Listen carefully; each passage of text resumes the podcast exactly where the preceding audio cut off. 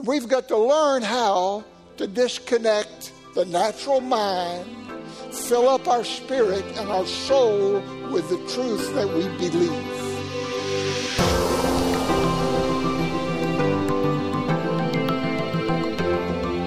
For faith to arrive in our hearts, God's Word has to prevail over everything that the mind can dream up. And the mind can dream up a lot of things uh, that are not conducive to the Word. And so this word prevail, the Word of God must prevail over the natural mind. Okay, it has to.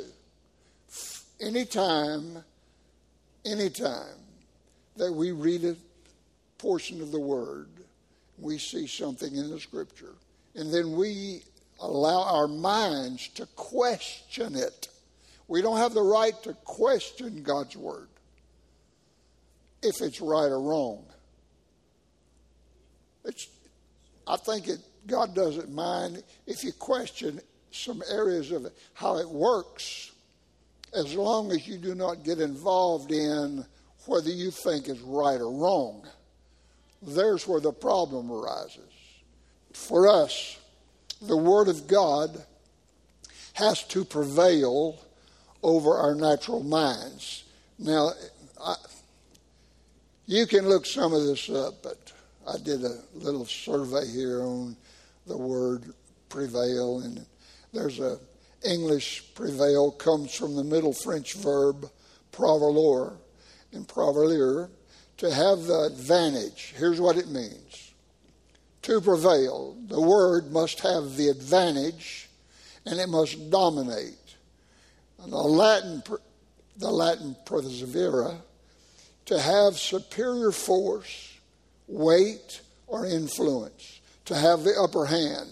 So, what we have to do is in our studying of the Word of God, we must make sure that we allow the Word of God to have an upper hand in our thinking process.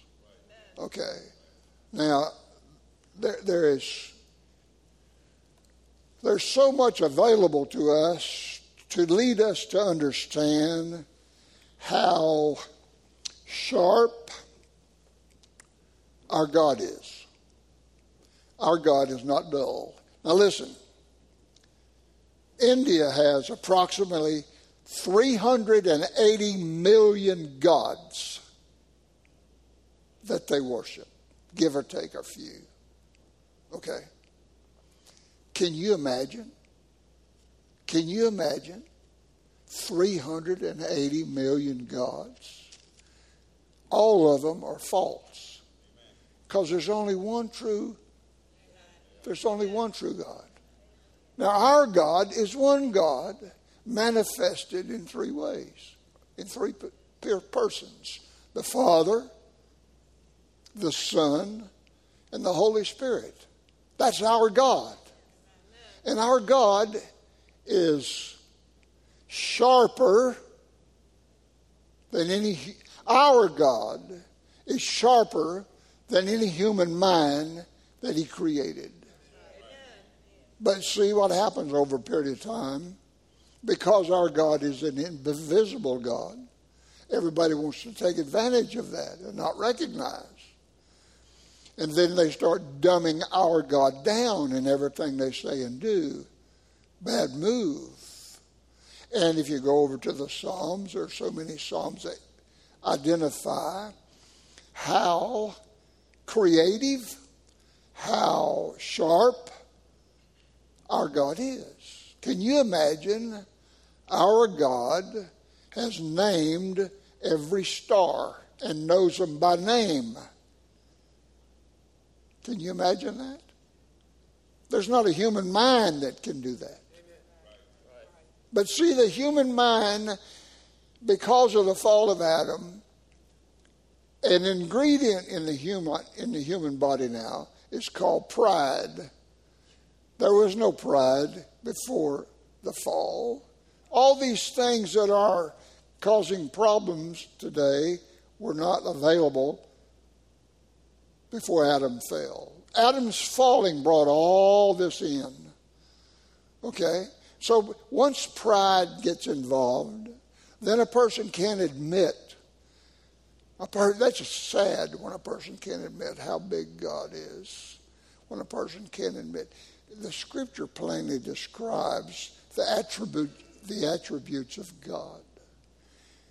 You need to rehearse those periodically yourself to stay fresh on who God is and what God is.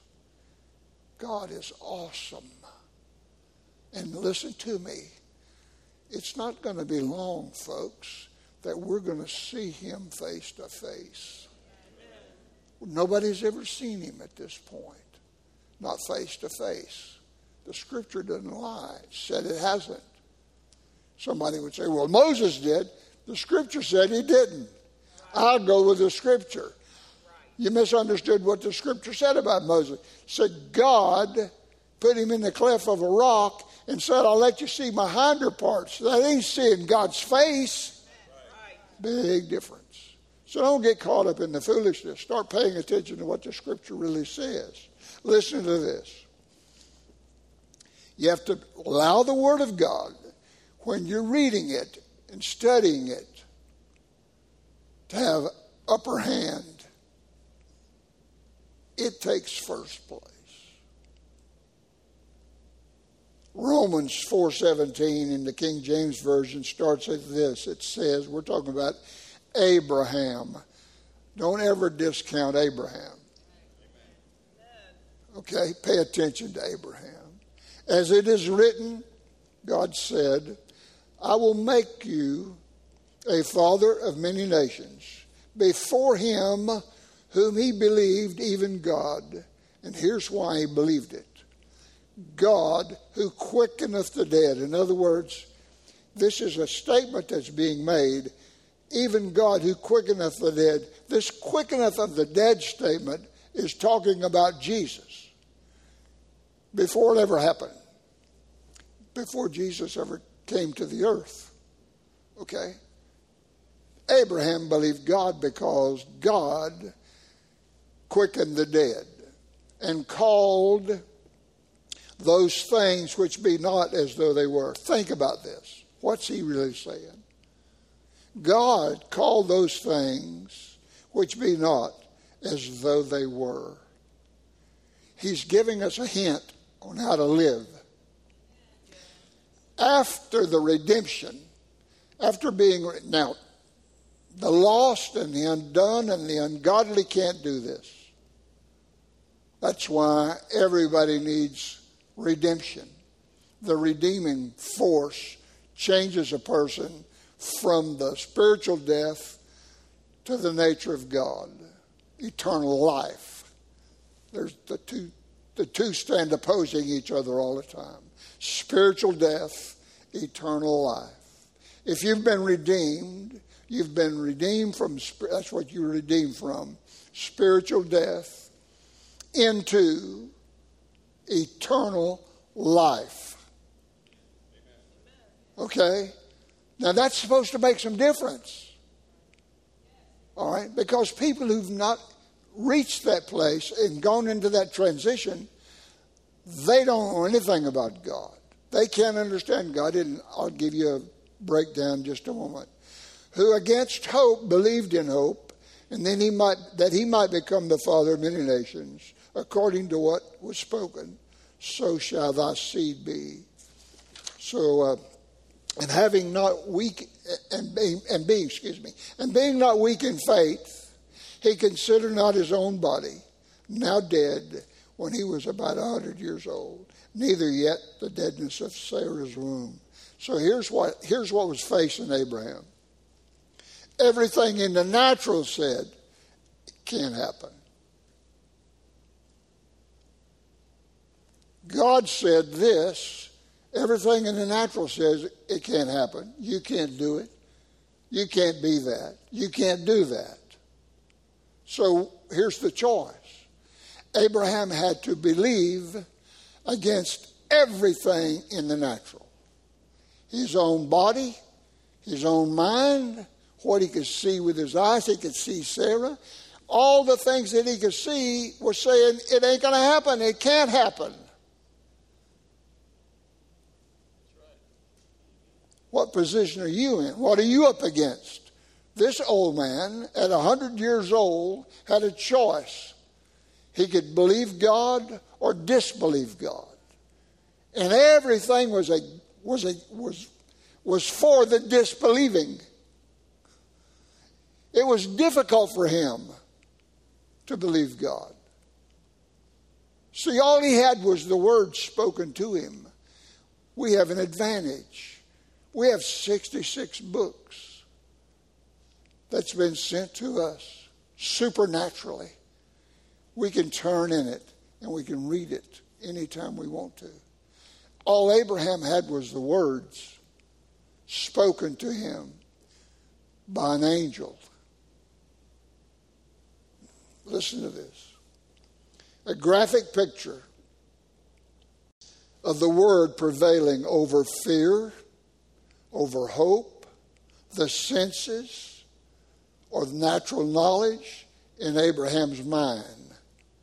The word of God, spoken to him by an angel, prevailed over all of that. Don't ever discount Abraham. Don't ever complain yourself. You're, you're more advanced than Abraham was. You're no longer bound up in spiritual death. You have eternal life. There's no excuse, really. None. Except your lack of teaching and lack of renewing your mind. Shows up, catches up with you. This spoken word given to him prevails over fear, hope, the senses, or the sense knowledge in Abraham's mind. Now, he's 100 years old, so he's got a lot of experience with his mind, you know. He came out of an area where his family were idolat- idolaters. They worshiped idols, they didn't even worship God. Isn't that amazing? And God picked him out, all, of the, all the people, and told him, I'm God. And if you'll obey me, here's what I'll do. You know what he could have done? He could have said, I had too much goat's milk, I'm going back to sleep. But he didn't. He believed God. And what the scripture's telling us is what, how he believed God. He believed God over all of the circumstances that was lined up, saying it can't happen.